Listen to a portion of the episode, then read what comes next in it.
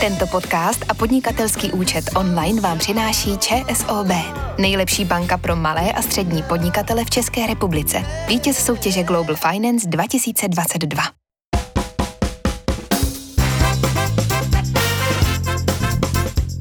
Život je bohatý, to víte stejně dobře jako já. A život je bohatý není jenom heslo našeho báječného magazínu Forbes, ale prostě holá pravda. A v tomhle podcastu vás o tom budu svým výběrem zpráv, událostí, bizarností, blbostí i světoborných skutečností přesvědčovat. A co víc, tohle je biznisově hudebně zábavný podcast a tak nakonec vybereme s kolegou Lukášem i muziku, kterou si vaše uši zaslouží. Tady je Petr Šimůnek a jeho život je bohatý.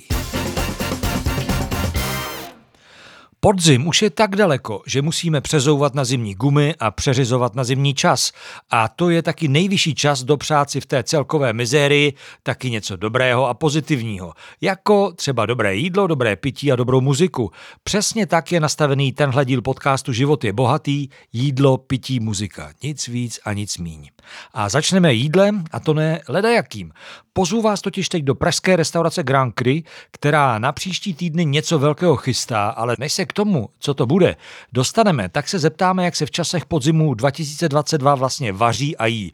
A zeptáme se právě provozovatele restaurace Grand Cru, Libora Pavlíčka. Ahoj, Libore.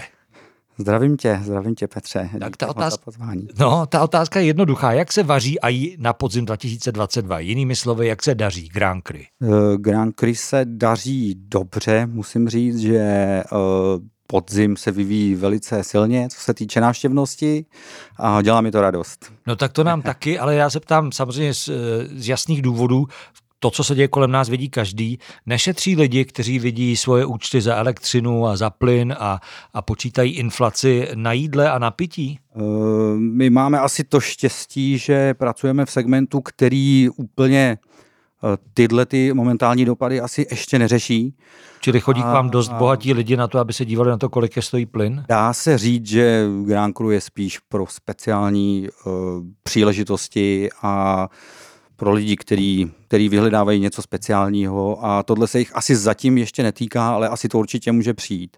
Čili vy jste to ještě nepoznali na tom, že by chodilo lidí míň? E, to jsme ještě nepoznali, e, poznali jsme to na druhé straně, a to jsou samozřejmě ceny vstupu, protože jsem slyšel teď v televizi, že inflace je osmnáct procent, ale v tom oboru, kterým jsme my, tak bych já tak pocitově řekl, že inflace může být někde na hranici čtyřicet. Až tolik? čtyřicet pět procent. No bavíme se o tom, cena lidské práce, cena energie, ale hlavně to, co, s čím my pracujeme, jsou suroviny, jsou to kvalitní suroviny, je to jídlo, a tam to zvýšení jako rozhodně není osmnáct procent, ale ty ceny se zvedly daleko a významněji víc. Co, co může restauratér nebo provozovatel restaurace v takovouhle situaci dělat? Protože ty nemůžeš zvýšit ceny o čtyřicet procent, nebo jo? No nikoli.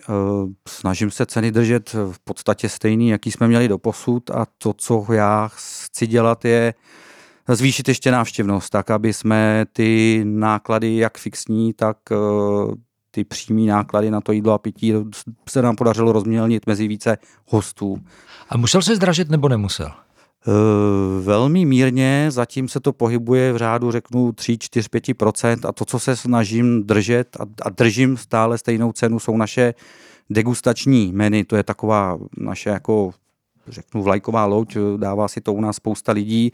Grand Cru degustační menu stále stojí stejně, je to pět chodů plus nějaký amizbuš, nějaký předdezert k tomu, a stojí stále čtrnáct devadesát korun, a to bych rád držel ještě celý tento rok. To je vlastně na Prahu docela dobrá cena. Ty seš v restauratérství jak dlouho, ještě jinak, v Grand Cru seš dva roky, je to tak? Grand Cru jsem já jako provozovatel převzal po prvním lockdownu, bylo to devatenáctého května dva tisíce dvacet. To si člověk pamatuje, když to je po prvním lockdownu a potom hned přijde další, že jo? No, tak pak ty lockdowny byly výrazně delší a byli jsme víceméně dalších, já nevím, osm měsíců zavřený.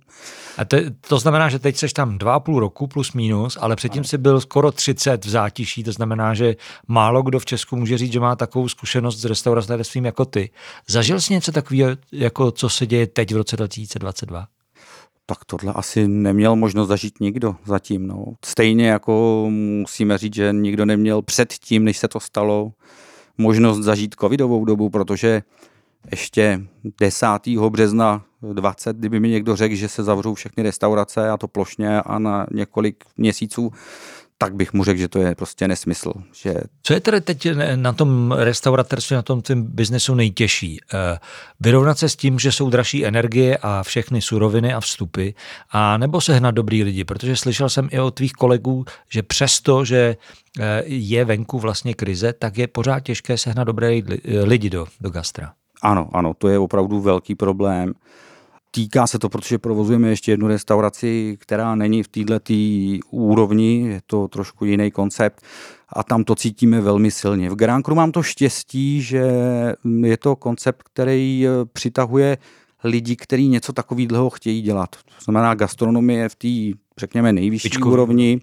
Pracujeme s vínama, které jsou, máme asi nejširší vinný sklep v České republice u takové restaurace velikosti naší. Takže v, mám asi v tomhle štěstí, že furt já jsem schopen v Grand Cru lidi sehnat, ale v tím druhém konceptu, který se nachází v Karlíně, je to velký a velký problém opravdu. Pojďme se tedy zaměřit ale na Grand Cru. Mění se nějak trendy v kuchyni za ty poslední dva roky nebo od té doby, co se odešel, nebo spíš, když to porovnáš za ty skoro tři dekády, mění se nějak trendy v kuchyni? Co je teď, co teď letí v roce dva tisíce dvacet dva? Ježíš, co teď letí. Já si uh, myslím, já jsem zažil spoustu trendů, které už tady nejsou, uh, které byly, objevily se, za rok zase zmizely. Uh, to, co letí, je um, opravdu dobře zpracovaná surovina, která je na té nejlíp možný, jako, řekněme, úrovni dosažitelný v Praze.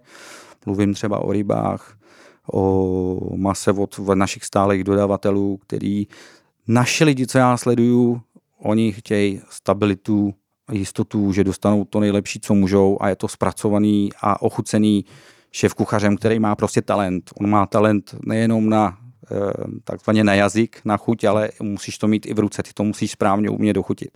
To znamená, že, že, že, že by je zajímalo to, že teď najednou po, poletí nějaká surovina, že to je hmm. e, nějaká móda, to je nezajímá. E, já bych řekl, že u našich hostů je spíš opravdu zajímá ta nenechají se ošálit nějakým trendem, ale je zajímá to opravdu, že to, co mají na talíři, prostě chutná výjimečně a je to jen z těch nejlepších věcí. A to je i důvod, proč se vrací zaplať pánbů spousta. Když se vrátí ještě chvilku k biznisu, ty jsi říkal, že zdražuje vlastně všechno, všechny vstupy. A říkal jsi zároveň, že máte nejširší sklep v Česku. Zdražuje třeba i víno, to kvalitní? No, víno zdražuje velmi razantně, protože s každým ročníkem v podstatě, když se budeme bavit třeba o vínech z Bordeaux nebo z Burgundska, tak ten nárůst je, řekněme, deset až patnáct procent. Některý špičkoví producenti už jsou v podstatě, jako se stali pro restaurace nedosažitelní. Když se budeme bavit třeba o vinařství Leroy, tak měli jsme položek pár, teď jich nám zbývá jenom maličko a v podstatě jako vzdávám možnost, že se ještě k dalšímu někdy dostanu. Protože to je nedostupný, nebo protože to je tak drahý? Protože to je obojí nedostupný a protože to je víno, který třeba zvedla, zvedli cenu třeba o sedmdesát procent z roku na rok. Meziročně? Ano. Je nějakého vína nedostatek? Burgundského je velký nedostatek, pak je spousta vín třeba z oblasti Piemontu, Barolo, Barbaresco, kde jsou ty vína velmi, velmi omezený a v podstatě jsou některý vinaři, s kterými se dá pracovat jenom na bázi alokace, že i třeba významný importér dostane pouze omezenou, dostane bedínku dvě daného vína. My se budeme bavit v tomhle díle Život je bohatý taky o šampaňském a budeme ho dokonce poslouchat. Jak je to se šampaňským? Je dostupný, je ho dost a máte u vás i Krug? E, no, teďka v současnosti Krug nemám, protože minulý pátek se nám podařilo, podařilo ho prodat od Krugu poslední láhev. Lo Ambonné devadesát pět a byla to poslední láhev, ale s Krugem plánuji. Krug vozí, nebo myslím, má tady jako ambasádu můj kamarád, takže plánuju, že Krug do Grand Cru opět přibude a bude zastoupen víc. Jinak šampaňského se zatím nedostatek, co já vím, netýká tolik jako vzácných vín z Burgundska nebo z Bordeaux nebo z toho Piemontu. Šampaňských u nás máme zastoupenou zhruba padesát, padesát pět položek a nejstarší jsou z roku osmdesát dva, osmdesát tři. Tak, tak na ně možná někdy přijdeme, musíme asi chvilku ještě šetřit. Co velkého chystáte teď? Já jsem na začátku říkal, že něco velkého se v Grand Cru chystá. Co to bude? No, bude to věc, když se, jako jsem dělal v minulosti, tak se snažím i do Grand Cru přivést kuchaře, který je výjimečný, který byl držitelem michelinské hvězdy a v posledních letech dost cestoval, strávil v Asii, v Thajsku a v, ve Vietnamu, kde otvíral restauraci pro bratry Pourselovi, což byli držitelé tří hvězdiček. A jeho jméno je Richard Tuax. A ta akce vlastně má takový dva významy. Ono to není o tom, že bychom měli vydělávat nějaký peníze, ale spíš je to o tom udělat pro naše stálí hosty něco extra, protože k nám chodí i spousta hostů, kteří za michelinskými zážitky cestují. Takže je to cesta, jak jim něco takového představit v Praze. A za druhé je to z mojí zkušenosti vždycky zdroj velkého učení, a to hlavně samozřejmě pro kluky v kuchyni. Který mu budou asistovat. Který mu budou asistovat a vlastně, no asistovat. Richard přijede sám tentokrát, to znamená, že oni pod jeho vedením celý menu vlastně budou produkovat. Takže v jeho případě, co jsem zažil v minulosti, protože už jsem s ním pracoval dvakrát a navštívil jsem jeho restauraci v, ve Francii, je to vždycky hrozně inspirativní, protože má jako plně neobyčejný kombinace různých chutí. Teďka vsázím i na to, že bude ovlivněný svým pobytem v Asii. Aha. A myslím si, že i některé techniky, které jsme se v minulosti od takovýchhle návštěv naučili a už nastálo pak zůstaly v repertoáru té kuchyně, kam takovej člověk přijede, je to prostě gro tý celý akce. Richard Tuax, chytil jsem to správně, se jmenuje. Richard Tuax. Kdy přijede a jak dlouho tady bude a kdy, jestli je vůbec ještě šance se na takovouhle večeři dostat? S Richardem máme naplánovanou, že budeme mít dva dny příprav a první večer pro hosty bychom měli být připraveni devátého listopadu a jeho menu u nás bude k ochutnání až do dvanáctého do soboty. A je pořád dostupné, dá se to zarezervovat. Pro kolik je to vlastně lidí? Tak my samozřejmě se snažíme, budeme se snažit prodat celou naší kapacitu, která není tedy příliš veliká, protože k nám do hlavní restaurace se vejde zhruba jenom padesát pět hostů na jedno posazení.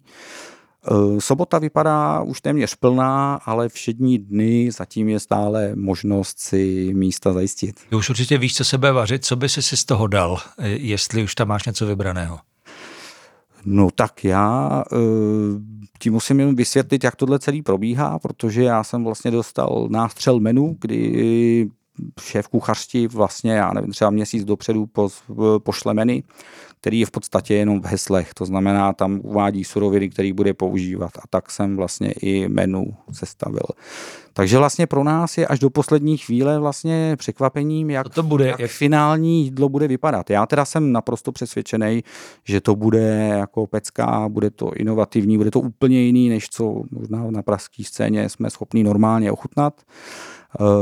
Vycházím, znova říkám, ze svý zkušenosti s ním. Takže jsou tam vlastně jenom vlastně uvedené obyčejné věci, jako houby, celer, telecí, hruška a tak dále. Ale já opravdu věřím v to, že to, co přijde potom hostům na talíř, bude něco zcela výjimečného. Tak se necháme překvapit a kdo máte možnost, chuť a čas, běžte do Grand Cru a objednejte si tohle michelinské menu. Díky. Libor Pavlíček otevřel tohle speciální gastronomické život je bohatý. Díky, že jsi byl s námi. Já ti moc děkuji za pozvání. A au revoir a Grand Cru. Oui, au revoir. A budeme pokračovat pitím, které vyvrcholí nebo spíš probublá až do muziky, to uslyšíte za chvíli.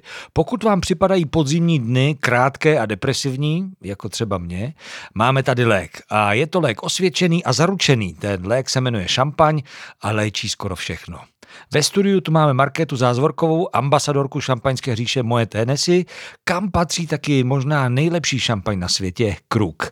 A s ním se dostaneme právě až k té hudbě, ale jak jsem říkal, to všechno až za chvilku, abychom nepředbíhali. Ahoj Markéto. Ahoj Petře. Co je pro tebe vlastně šampaň?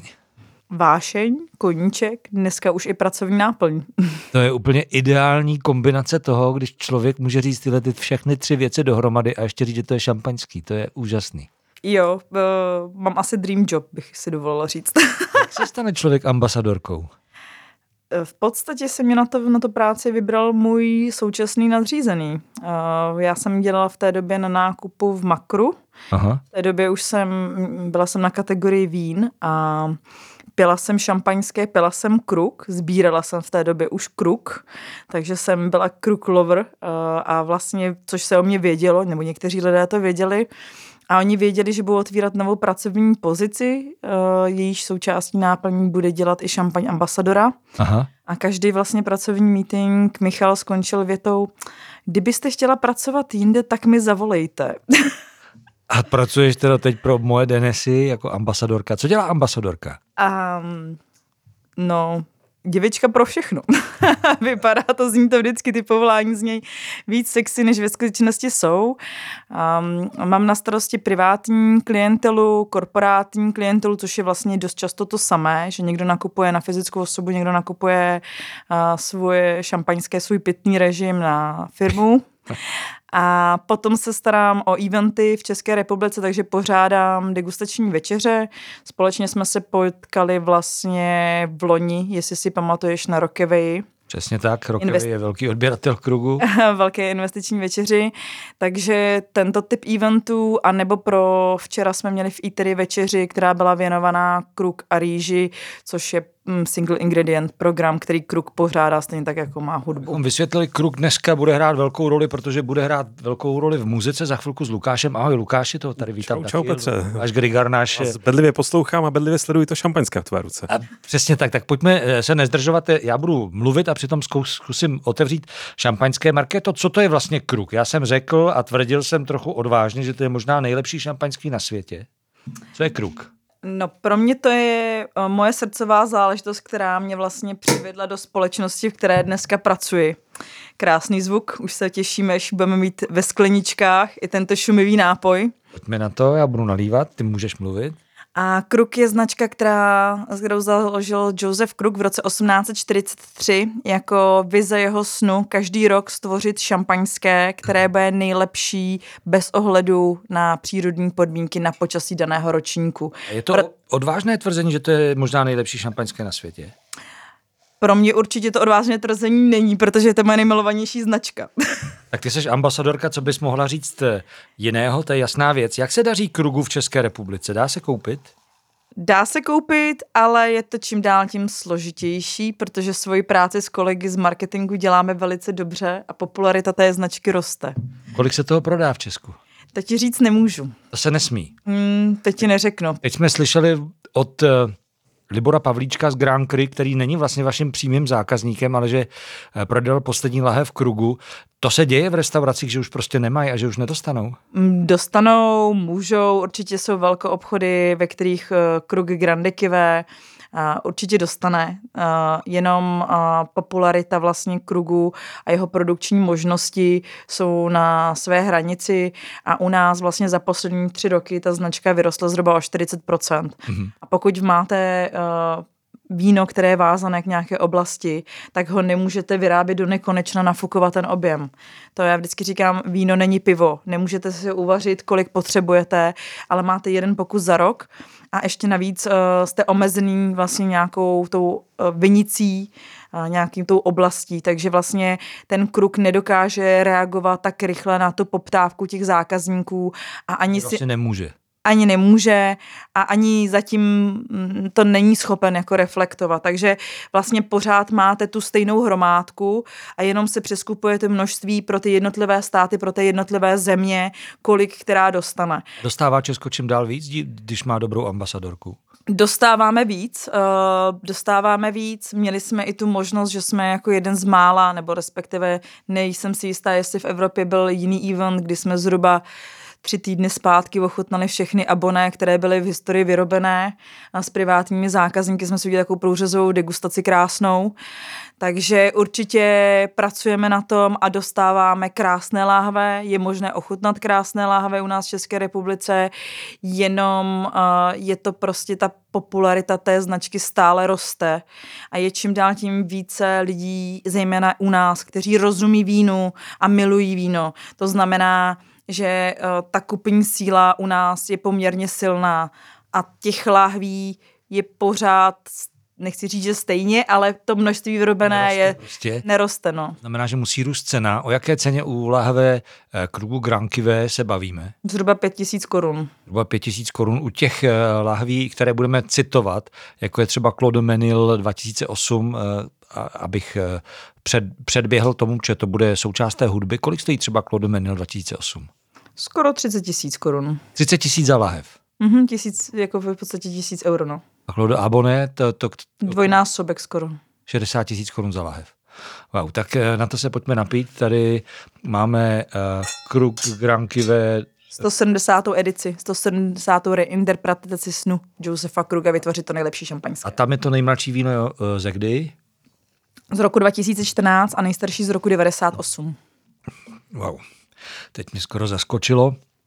Pojďme tedy k té muzice, protože minulý týden byla v Londýně evropská premiéra Velké věci, o které budu za chvilku mluvit s Lukášem Grigarem, sice Ryuichi Sakamoto, slavný japonský muzikant, dal dohromady pro kluk celou symfonii a ta má tři věty, které jsou rozdělené podle toho, co se k tomu pije. Protože to je, Lukáš, to, abys to věděl, to je symfonie, kde se pije. Symfonické párování. To symfonické párování je to fantastická věc, kdy tak, jak člověk je zvyklý, že musí někde sedět a ani nemuknout, když se hraje a bojí se odkašlat, tak tady pořád cinkají skleničky a pořád někdo chodí a, a něco dolévá. Ta první věta téhle symfonie, která má dohromady tři věty, je věnovaná právě vínu, které už jsem zmínil. Clos du Mesnil dva tisíce osm. Markéto, co to je za víno? Je to čisté chardonnay z jedné vinice uh, Le Mesnil. Uh, Clos je vlastně, uh, znamená, že to je vinice ohraničená zdí, takže je to přesně z jedné uh, oblasti. Já si myslím, že jestli si dobře pamatuju, tak jsme měli to štěstí, že jsme tam byli spolu. Le Mesnil jsme byli spolu, ano, je to tak. Takže, uh, takže přesně víš, z které parcely to víno pochází. dva tisíce osm, byl to nějaký speciální skvělý, rok. Skvělý ročník. No, je to vlastně, kdo si pamatuje Don Perignon dva tisíce osm, legendární víno, tak teprve teďka vlastně Krug uvádí čisté chardonnay, sto procent chardonnay z této jedné vinice z velice prestižního a opivovaného ročníku dva tisíce osm. A my si možná můžeme teď dát ukázku z toho, jak zní Clos du Mesnil, když ho skládá Ryuichi Sakamoto.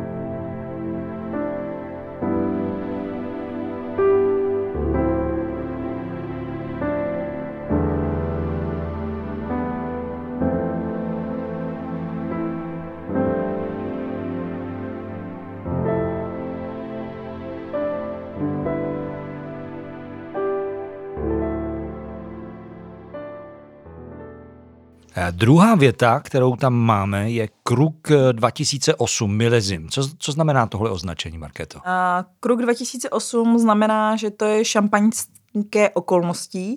To znamená, že zatímco Krug Grand Cuvée se snaží zachytit celý ten region, celý ten terroir šampaně, tak Krug dva tisíce osm ukazuje obraz daného roku, tak, jak se ho představuje Krug. Co pro něj rok dva tisíce osm znamená a jak oni ho vidí.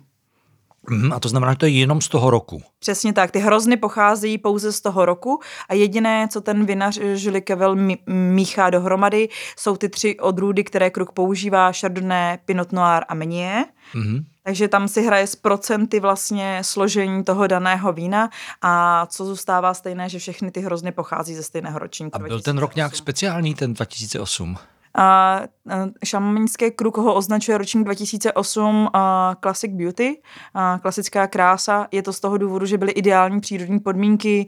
A po dlouhé době byla sklizeň v září, což je ten termín, který známe, zatímco třeba letos sklizeň začínala dvacátého srpna. Takže vlastně je to tak, jak jsme si bavili, že v Šampani je studená oblast a že hrozny se tam sklízejí v září, tak to máme zažité ze sommelierských pouček, tak díky klimatické změně to dneska už tak moc ne, neplatí a sklízí se čím dál tím dříve a dříve. To znamená, že sklizení bývá už teďka dost často v srpnu, tak ročník dva tisíce osm je označována klasická krása z toho důvodu, že to byly ty standardní přírodní podmínky, které Šampaň potřebuje pro to, aby vytvořila ta nej, nej, nejskvělejší, nej, nejkyselější, v podstatě nejšťavnatější vína, vyzrálé hrozny se svěží kyselinou a to ten ročník dva tisíce osm má. Proto, proto vlastně je označován jako klasický šampaňský rok, kdy ty přírodní podmínky dovolily těm hroznům perfektně vyzrát. A tady je šest set třicet muzikantů a Ryuichi Sakamoto tak, jak hrají, když je to podle nich ideální ročník dva tisíce osm.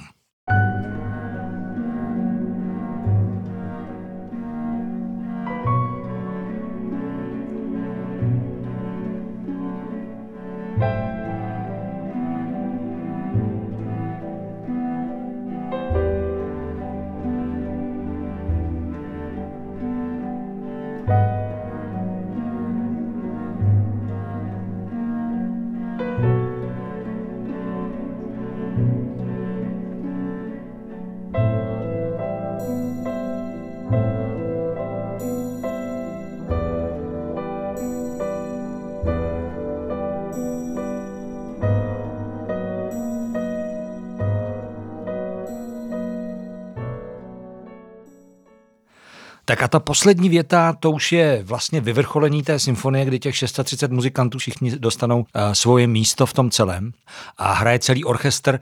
Co to je za víno, k kterému budeme hrát? To je sto šedesátá čtvrtá reinterpretace Krugu a toho, co má Krug být. Nejstarší víno je právě z roku dva tisíce osm a jinak je to co, Markéto? Jinak je to uh, vlastně uh, vysoký podíl rezervních vín, zhruba čtyřicet procent a pak tam jsou obsaženy všechny ty odrůdy uh, Chardonnay, Pinot Noir a Meunier, ale důležité je v tomto konceptu si uvědomit, že když jsi se bavil o tom solistovi, uh, tak vlastně... Clos du Mesnil. Přesně tak. Tak uh, ty potřebuješ, aby ten hráč, který hraje solo, byl excelentní, aby byl perfektní, aby byl, byl jedinečný, aby prostě dokázal zaujmout a zaplnit ten celý sál vlastně tou hudbou. To je taky jenom to piano, co jsme slyšeli v tom Clos du Mesnil. Přesně tak.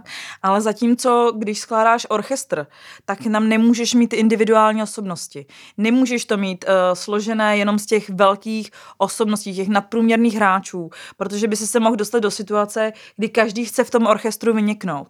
Ale ten orchestr musí hrát sehraně, musí hrát jako jedno tělo a proto vlastně uh, Krug říká, že do Grande Cuvée dává ty hráče tak, aby k sobě co nejlépe zapadli a vytvořili sami tu symfonii a hráli jako vlastně ten uh, jeden hudebník. Přitom jsou složena co vlastně základní víno, které je součástí toho kivé, tak to vlastně je myšlenka, že to má být ten jeden hudebník. Tak se pojďme poslechnout, jak to hraje, když to hraje všechno dohromady a kdy to má mít tadyhle právě vlastně až symfonickou, uh, symfonickou úroveň, kde všechno do sebe zapadá.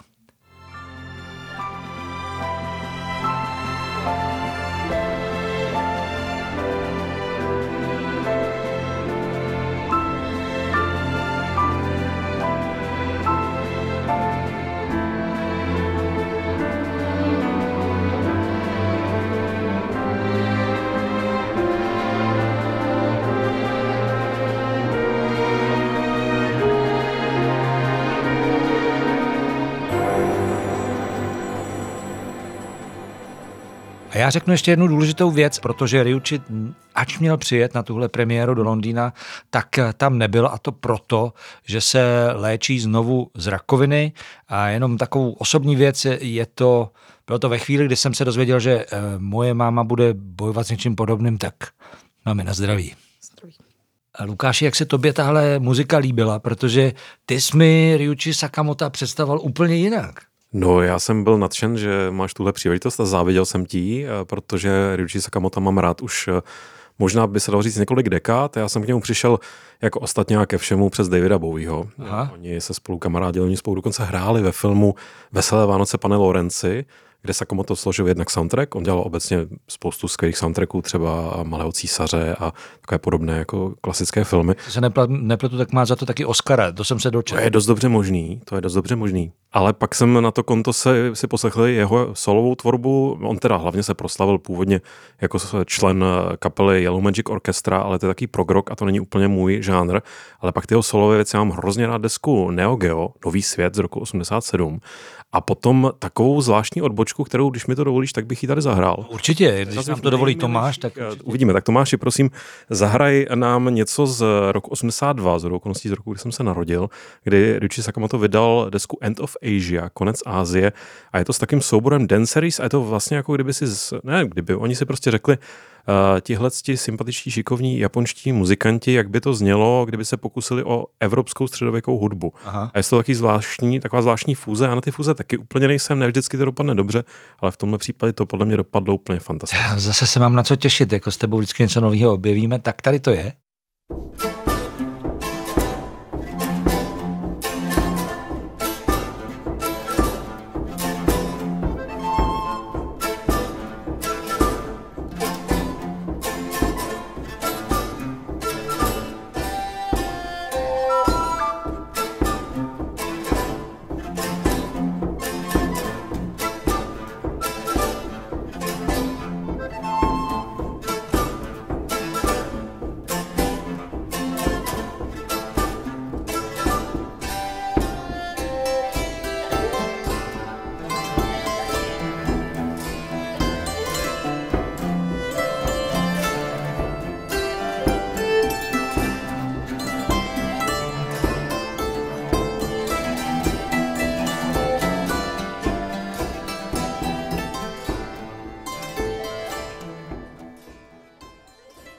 Tento podcast a podnikatelský účet online vám přináší ČSOB, nejlepší banka pro malé a střední podnikatele v České republice. Vítěz soutěže Global Finance dva tisíce dvacet dva.